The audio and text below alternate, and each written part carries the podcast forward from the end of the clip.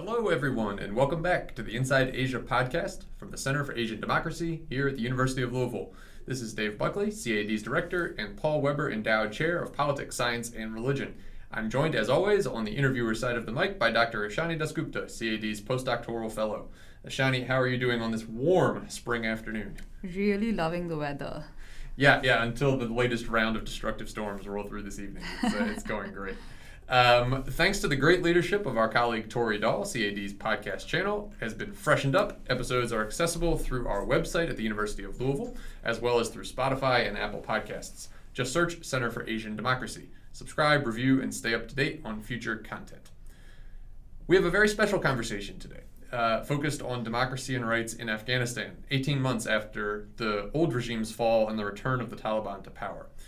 Today's conversation is actually part one of what's going to be a two part series. Uh, we'll be joined by Mr. Jawad Patwal for both.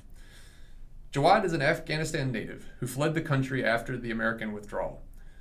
Mr. Patwal served in a wide range of governmental and non governmental organizations in Afghanistan over two decades.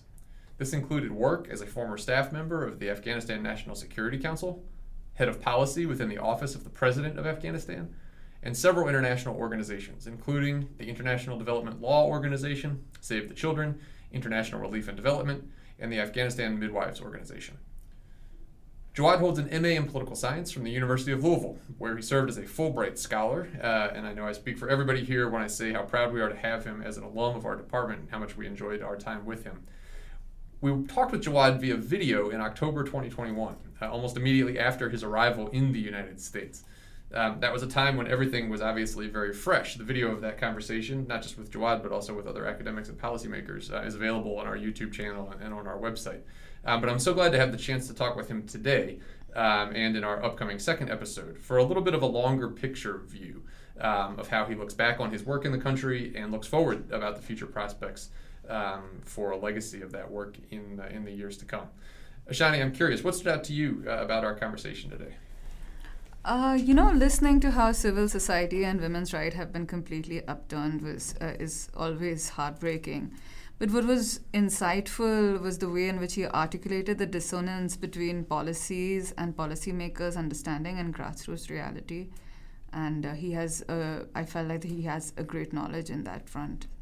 Yeah, he showed an anthropologist sensibility there. Right? yes. We'll give credit to our cousins in the social sciences. Um, uh, as I said, this is going to be a two part conversation. Today, we're going to be talking with Jawad mostly about uh, his assessment of uh, his own work in Afghanistan and also where the country is today. Um, we'll come back for a second conversation that focuses on the international nature of uh, the Afghan community today, uh, focusing on uh, those seeking refugee status, asylum status, um, and making their lives in various ways um, in the United States, around the West, um, and in the region.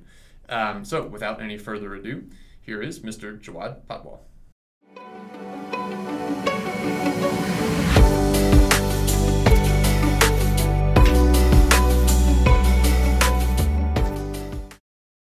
And here we are today. Uh, welcome, Jawad Patwal. Thanks so much for joining us, Jawad. We're really looking forward to the chance to uh, to talk with you about uh, all of your experiences in the past uh, couple of years. Of course, it's my pleasure to be here.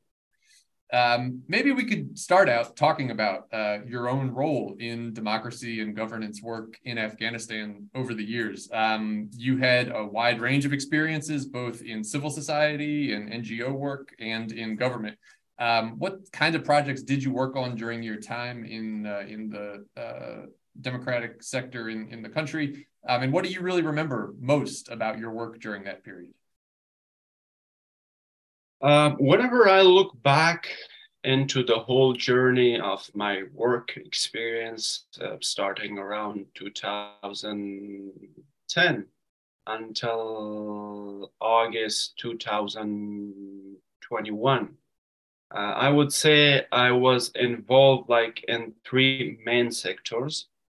Uh, when I would say both like most of it's important to clarify that most of my work was with international organizations and then for a short period of time i was also working with afghan ex-afghan government uh, and uh, considering my all all experience of the past like 10 years i would say I will divide it like in three sectors. The first one was like uh, I was kindly focused on human rights and women empowerment, uh, where I was working with some international organizations, including International Development Law Organization um, and some other organization, in order to uh, in order to advocate and promote rule of law, human rights, and uh, women's uh, rights. That was the first sector.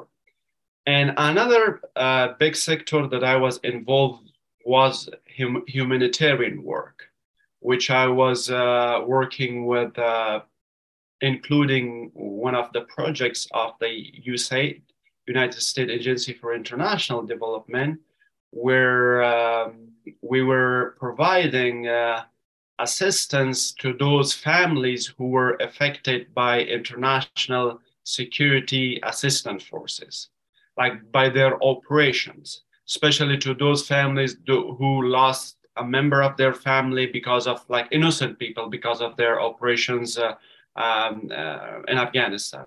And my focus, where I was uh, located, my focus was in uh, north of Afghanistan. So we were providing small grants and also providing technical assistance to these uh, families uh, in order to help them with their livelihood and how ki- kind of like compensate. Of course, you cannot compensate if, if they have lost someone in their family due to this operation, but still we were trying uh, like the the the, um, uh, the mission of the uh, organization that I was working with I was working with was to provide assistance to these families who are affected directly or indirectly. Uh, that's another big part of my 10 years, almost 10 years of, of experience with international organizations. And about the third, I would say it's it was mostly um, democracy and good governance where I was democracy promotion and good governance. I was involved, and and this category I was when I uh, in 2000 around 2017 and 18 mid 18 I was working as a head of policy uh, and communications with the administrative office of the president, and there uh, we were mostly I was focused, some of my areas that I was focused was strategic communication and also um, uh, and, uh, and also uh, kind of combating corruption and, and, and different institutions. Um, and I provided some policy recommendations for anti-corruption and, and, and, and did some other um, good governance uh, uh, policy related uh, work for the for different institutions, uh, especially when the uh, when uh, like when you uh, uh, especially when it's administrative office. So almost all the reports are coming from like different ministries. So you kind of need a mechanism in order to compile and and and and make the important things come first. You know. Uh, so that was another big part of my work. But the democracy promotion and uh, good governance. It was not only with uh, with the Afghan government, but also I was involved with other international organizations, including German International Cooperation. We were where we were uh, working with the subnational government, providing capacity building trainings, and kind of uh, uh, uh, doing capacity building work on both sides, government, and also providing the means for the public in order to uh, to demand more accountability from the government sector. Uh, thanks. Your work has been quite expansive in the democracy and the social development sector. Uh, but looking back at that period now, uh, what do you think were the big obstacles you faced in your work? Uh, were there opportunities missed to further strengthen democratic institutions in the country? of course, as it is with uh, with all I think uh, democracy building efforts and international kind of internet providing like international support to to to nations or the countries around the world, there are there are of course a lot of challenges. when you're uh, uh, doing all those work.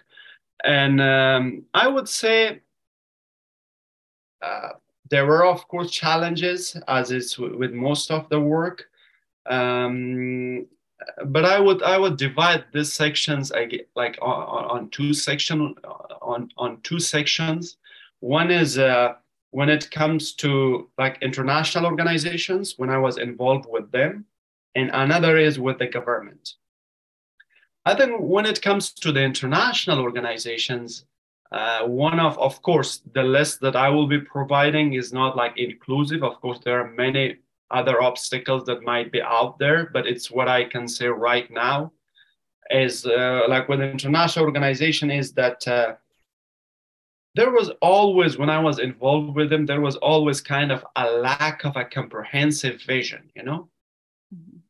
like where we really want, like where we are going, you know, as a whole, like as an organization, and most of the uh, organizations I was involved w- with were like project based so some of these organizations were writing their like proposals based on specific criteria from donors. And uh, I had a, uh, I think almost uh, when the collapse happened after some time, I had a conversation with one of my supervisor who is a Canadian, and we were talking about like uh, how some of like we were colleagues, so we talk how uh, one of the uh, kind of project we was working was kind of like like they didn't really know like what really they want to achieve. And also some of those work were like done by another organization. So there was a lot of kind of like a, a overlapping. Mm and most of like the i think the big concern for some of the organizations of course not all uh, i really want to clarify this point is that for some of the organizations were like they were looking for funding and to to get that funding. So they were uh, and of course when you're looking for funding the donors communities or donor countries they also have a specific uh, criteria. And they were kind of trying to fit those criterias and at the same time, some of those who were writing these proposals were international staff, and they were not in contact with the reality on the ground. So there was a gap between what's going on the ground and what's and what they're offering. Uh, or what's the real like the basic needs of people on the ground and and, and, and that was something maybe that was something different in some of the cases and what they were offering was something different. Yeah. Uh, so at the end of the project you would feel kind of like like there were there were no concrete uh, kind of like uh, uh, ach- big achievements that you can count on especially when it comes to the changes that you brought to the lives of people like I was involved in capacity building trainings for for for like a for instance like judiciary system. And some of the people I've talked with senior government officials they said like we have received this each training maybe like five or six or seven or ten times. And and and and like I was uh, and I was like why we're doing this again? Uh so I think uh, one of the challenges, uh, in order, like for me to kind of summarize it, I would say there was a lack of alignment between uh, between what's going on the ground or what's needed on the ground, what people really needs or the system really needs, and what's the donor community offering. And how did your thoughts then change once you got to work in government? What were the how would you say the challenges changed in the in that kind of a role? And and uh, when when I went to the back to government, I think there again I felt the same thing that there is a, a big lack of comprehensive vision from the government, from the international community, and from the people. There is no uh, in some cases there is a like there is no vision a big vision of where we're going and in some cases, even if there were some visions, there were no alignments between the government, international community, and what really people want. And I think one of the biggest reasons that contributed to this situation, especially from kind of lack of touch with the on the ground with the was like lack of security. Because uh, as, a, as a human, whenever like you're not able to feel secure like mentally, uh, I think a lot of international stuff they were not able to travel also national stuff. We had I had a, a, like a very hard time traveling. Sometimes when I was especially working with with one of the project of the USAID, like I would take the risk, like a big risk of like maybe on this trip I won't be able to return back. You know, so the so, so you would take a big risks and most of the assistance that I was delivering with all my team, community mobilizer, procurement staff, like there will be a lot of like security forces around us, kind of providing us security. Mm. Uh, so it was very hard, like kind of to touch base with the with the with the reality, what's going on with the people, and uh, and and and I think lack of security uh, kind of kind of was a big factor on that one. Uh, going to the Taliban now, the Taliban has uh, been in power for roughly a year and a half. Uh, how would you generally characterize the Taliban's behavior now that they are back in the government? Um, you know, from information you can gather, is there anything different about their approach to power now? Uh, well, whenever I'm like personally, whenever I'm approaching an issue or a problem or whatever, like of course we have in any issue or problem, we have like the trunk, kind of the root of the, the thing, and then we have branches. Mm. Um, I think in order for for me, like in order to characterize them, uh, personally, I think it would be very good that we need to track back, go back, like where they're coming from, you know.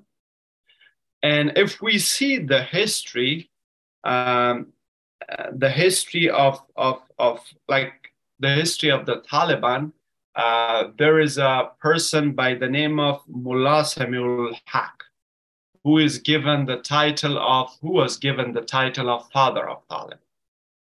And he has a, he has many and many uh, madrasas or seminaries in Khyber Pakhtunkhwa province of Pakistan, which is kind of border with Afghanistan. Mm.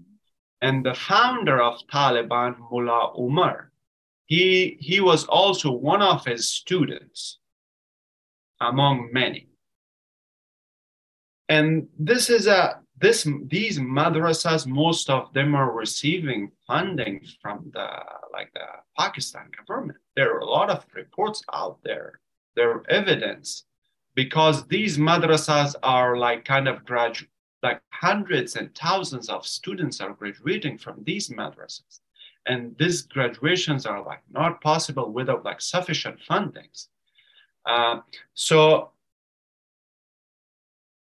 if you want to characterize them you need to go back and see what they're taught in these madrasas in these uh, in these seminaries. It's mostly an extremism version of Islam, where there is almost no rights for women, no education for women, where they don't believe in freedom. Uh, it's just like a, a an, an, an ideological an, a, an ideologically extremist schools or madrasas who kind of, uh, I would say, brainstorm kids from very early age in order to use them for their big geopolitical or strategic purposes in the region.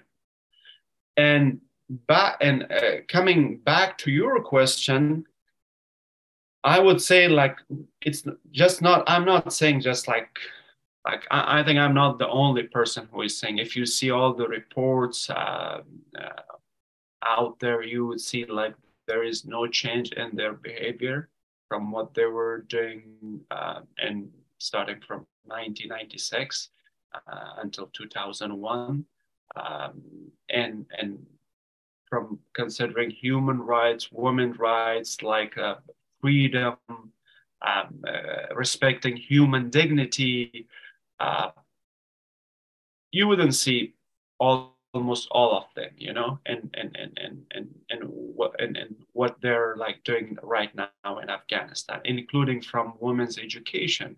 Uh, the, the, ban on uh, uh, like up starting from sixth grade women are not allowed to go to school. They're not allowed to go to work work with NGOs um, and and there is no like there is no freedom at all there is no human rights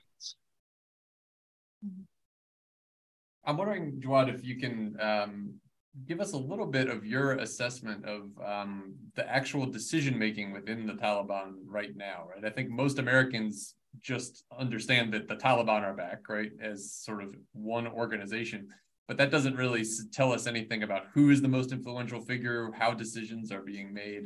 Um, there's some reports about potential internal divisions, potentially between those in Kabul or those in Kandahar um, or maybe uh, you know other kinds of internal divisions. Do you have any sense of that, like how how the actual decision making is uh, is being structured right now, and whether there's any internal uh, diversity or internal differences uh, among the leadership that are important to uh, analyze? Initially, uh, they say like there is a they have a shura, and of course they have a leader who is said like like they say that he makes most of the big decisions. And also the shura which is established they make some of these big decisions. Uh, those are what they say. Uh, and of course some of these decisions especially like minor decisions might be coming from them from these uh, leadership and this shura. But again i think most of afghan uh, publics uh, afghan people uh, they're skeptical of of these uh, claims, and they think uh, most of the big decisions are highly influenced by uh, by by Pakistani military establishments and and some of these leaders of, of, of, Taliban who are like in Afghanistan, most of their families are still in Pakistan. And um, i remember as a kid when because of the war we were we left afghanistan and and we were living in pakistan. Um, so some of uh, in, in, in, in, Quetta, as a kid i i, I remember uh, that uh, one day uh, I, I, know it's kind of like a little bit like uh, uh, like not very directly related but still i would say it like one day our my father was a pharmacist. So one day, uh, I think my father had kind of conversation with some of these people who were uh, like very uh, kind of supporter of the Taliban. Uh, it was around 2000, 2001 or something like that, and uh, and and uh, my father defended the said something about like the I would like women's right, human rights in Afghanistan, and all those uh, the basic uh, necessities of humans. Uh, but uh, uh, the next day, uh, they kind of all run into our, our pharmacy and destroyed almost everything. And my father was not able to return, like our family was kind of far away from there. It was like an hour, something like that drive, but my father was not able to return back to the pharmacy. And so, so the whole area was like the whole, uh, the, the Quetta, which is a prov- which is a, a, place in Pakistan. This is where, uh, like the, the, the, they also call it, call it like the Quetta Shura, which is like the top leaders of the Taliban were residing there and making the of course, by high influence of the military, Pakistan military establishment, they were making the decisions. Um, and, and I would say they say that we're making the decision, but it's highly influenced by what by what the, the, the military establishment in Pakistan wants. Um, so we're now just coming through um, the second winter since the Taliban came back into power. Obviously, um, there was an almost immediate humanitarian crisis right after um, the the old government fell and the Taliban came into power. Um, do you have any sense of how the humanitarian situation has gone in the past two winters, um, and what steps uh, international donors have taken, or even might take differently, um, to address the humanitarian situation in the in the country? I think the humanitarian crisis is a it's a a, a, a big uh, like I would say it's a, the biggest challenge that Afghan people are facing right now.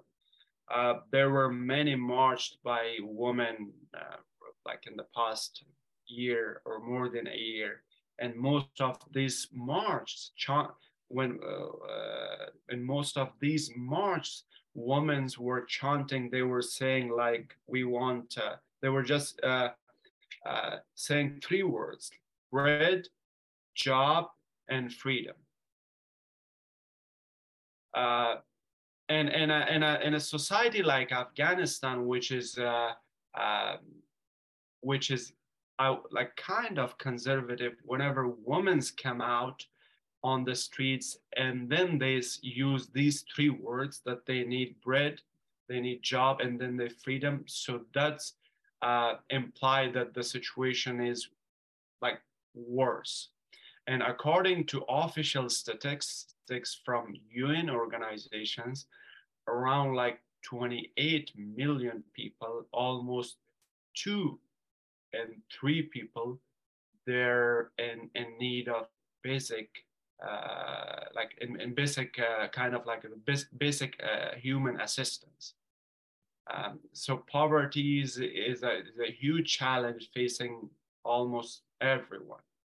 And, and, and, uh, and there is a, what makes things worse is that there is like high level of corruption. Uh, uh, and in the past, like one passport, like Afghan passport, if you wanted to get a passport, it will cost maybe around like $20 or 30, something around that. Now, because of high level of corruption and because a lot of people cannot endure what's going on in the country right now, they're applying for passport and each passport now kind of I've talked with some people, they have paid like around 2000 US dollar for just one passport. Two, 2000 US dollar is a big amount of money in Afghanistan. And still people are trying to find that amount of money in order to find a way in order to leave the country. Uh, so I would say like uh, this humanitarian situation, it's a, like a big crisis right now in Afghanistan. And um, and and I think there is a need for a coordinated inter, international uh, intervention in order to help uh, the Afghan public. Otherwise, especially with the winter coming on, it will get worse and worse. Yeah, thanks for sharing that. Um, and just so our listeners know, we're actually going to be having a second half of this conversation with Jawad um, where we will discuss questions tied to the refugee community that's been created by the um, by the uh, fall of the old government. And so we'll come back to some of these questions about humanitarian assistance in that context also in our in our second conversation. Um, so Jawad, any vulnerable regime basically uh, will have the incentive to portray itself favorably to some uh, in the international community. And like you've pointed out several times, the status of women were a particular concern after Taliban returned to power. Um, however, you know, the Taliban officials are giving uh, early indications that repression would not uh, return to old patterns, um, especially uh, the progress that women have made uh, over the last few years. Have you see? Do you see all of it being dismantled? Um, how would you summarize change in the status of women in the country in the past 18 months? Yeah, I would say all of the uh, progress, especially for those women who are still in Afghanistan, everything is reversed back. They're back at mm-hmm. home. They're not able to even they're they're prohibited to going to parks, restaurants.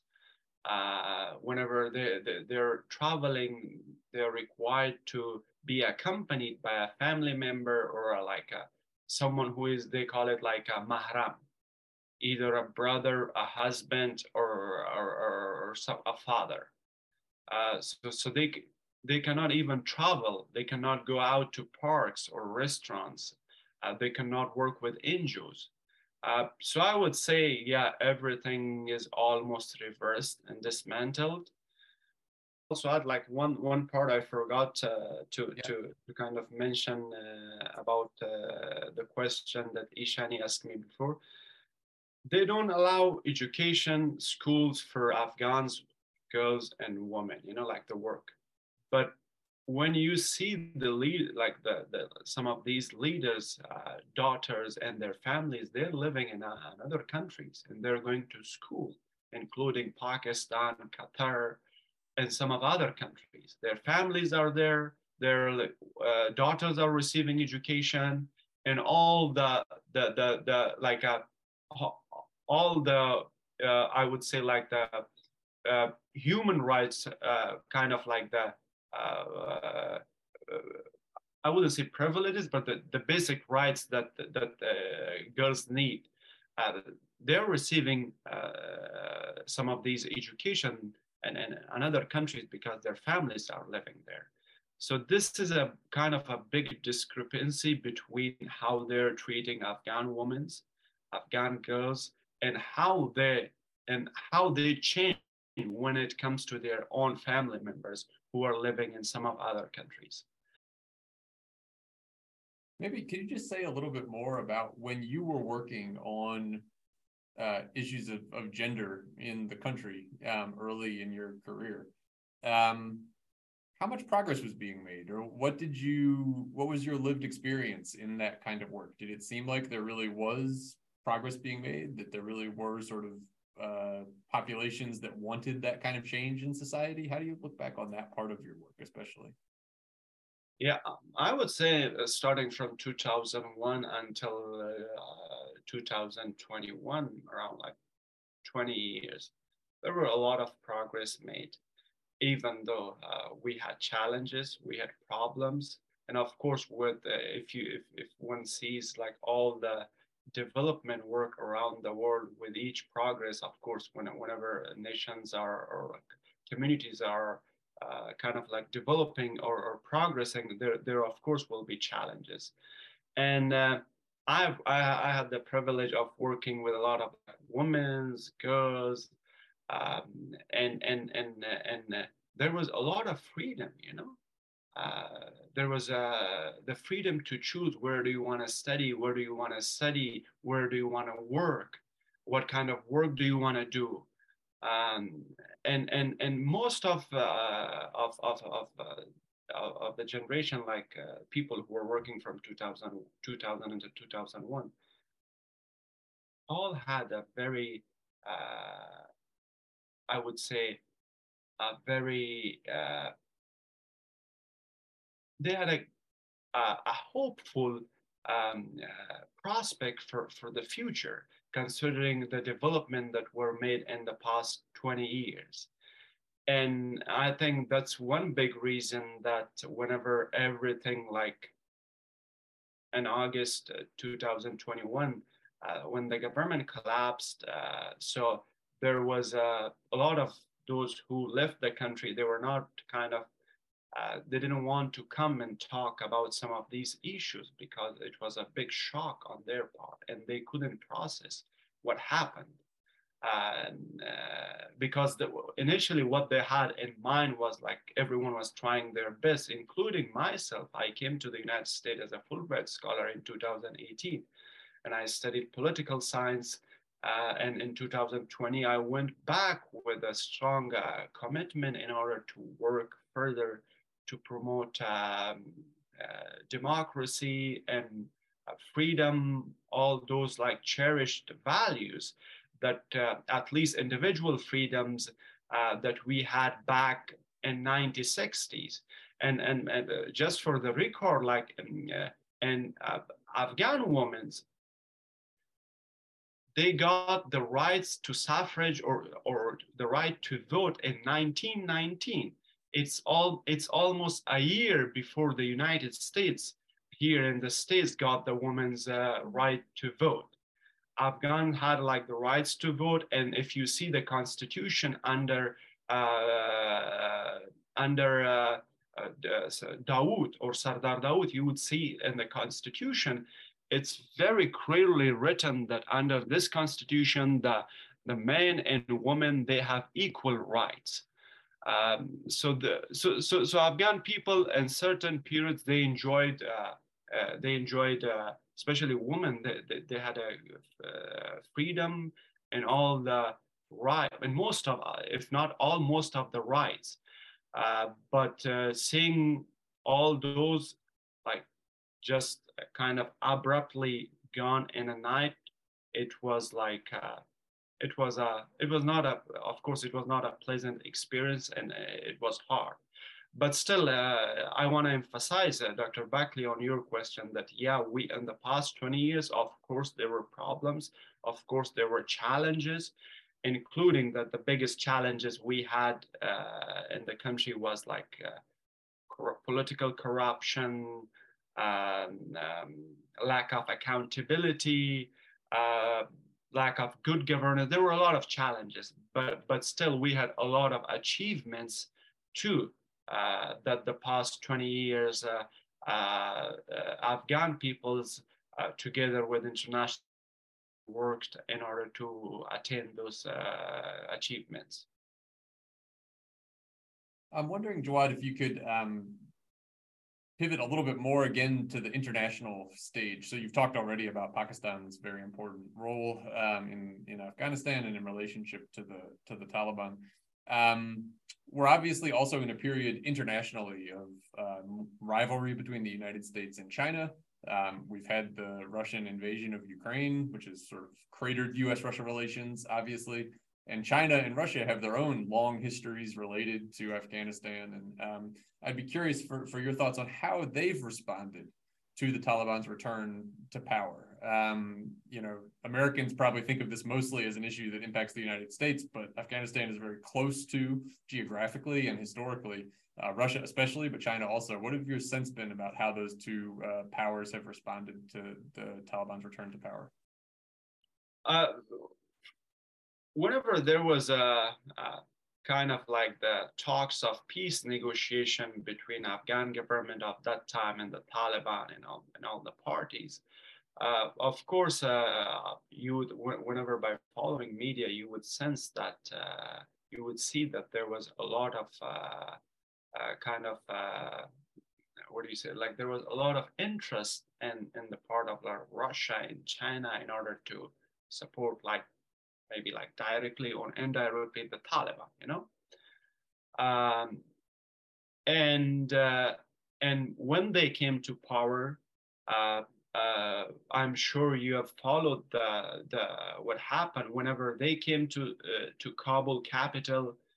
The first person, like the first uh, uh, high government official from another country which visited and, and everything was worse, like when the collapse happened. But the first high ranking government official was uh, uh, the director of ISI, Pakistan military establishment.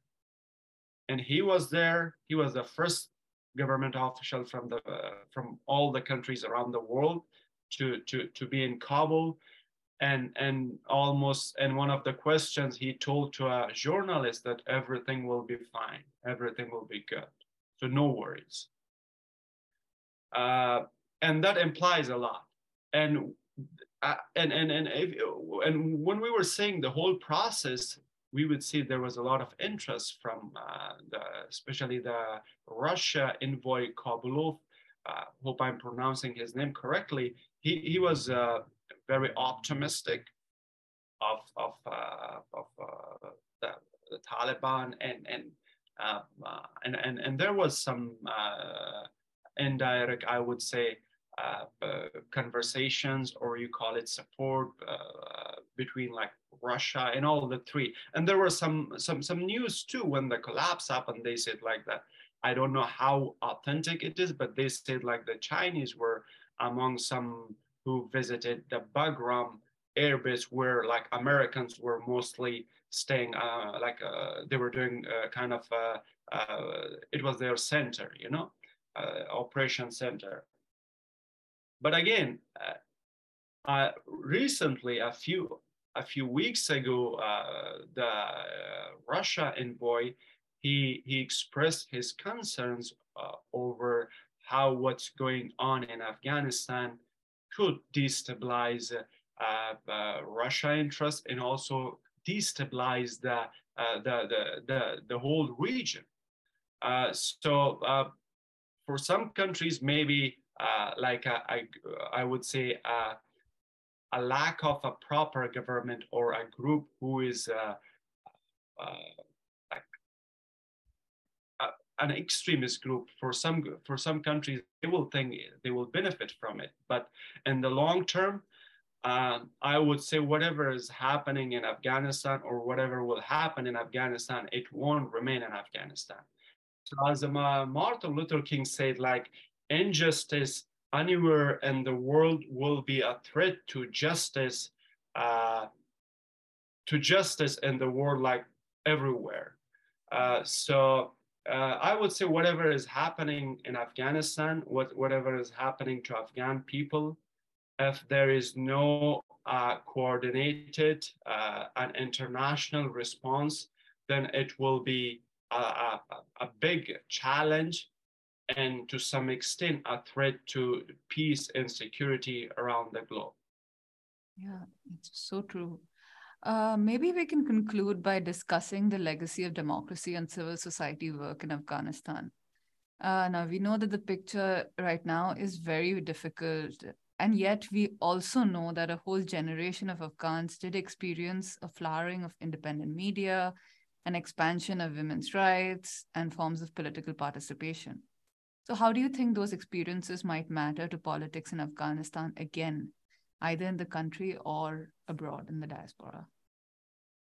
Of course, uh, like the past in the past 20 years, especially in my generation, uh, we have uh, we, we we have like learned a lot. We at least we tried to do as much as we can in order to build something back at home in afghanistan.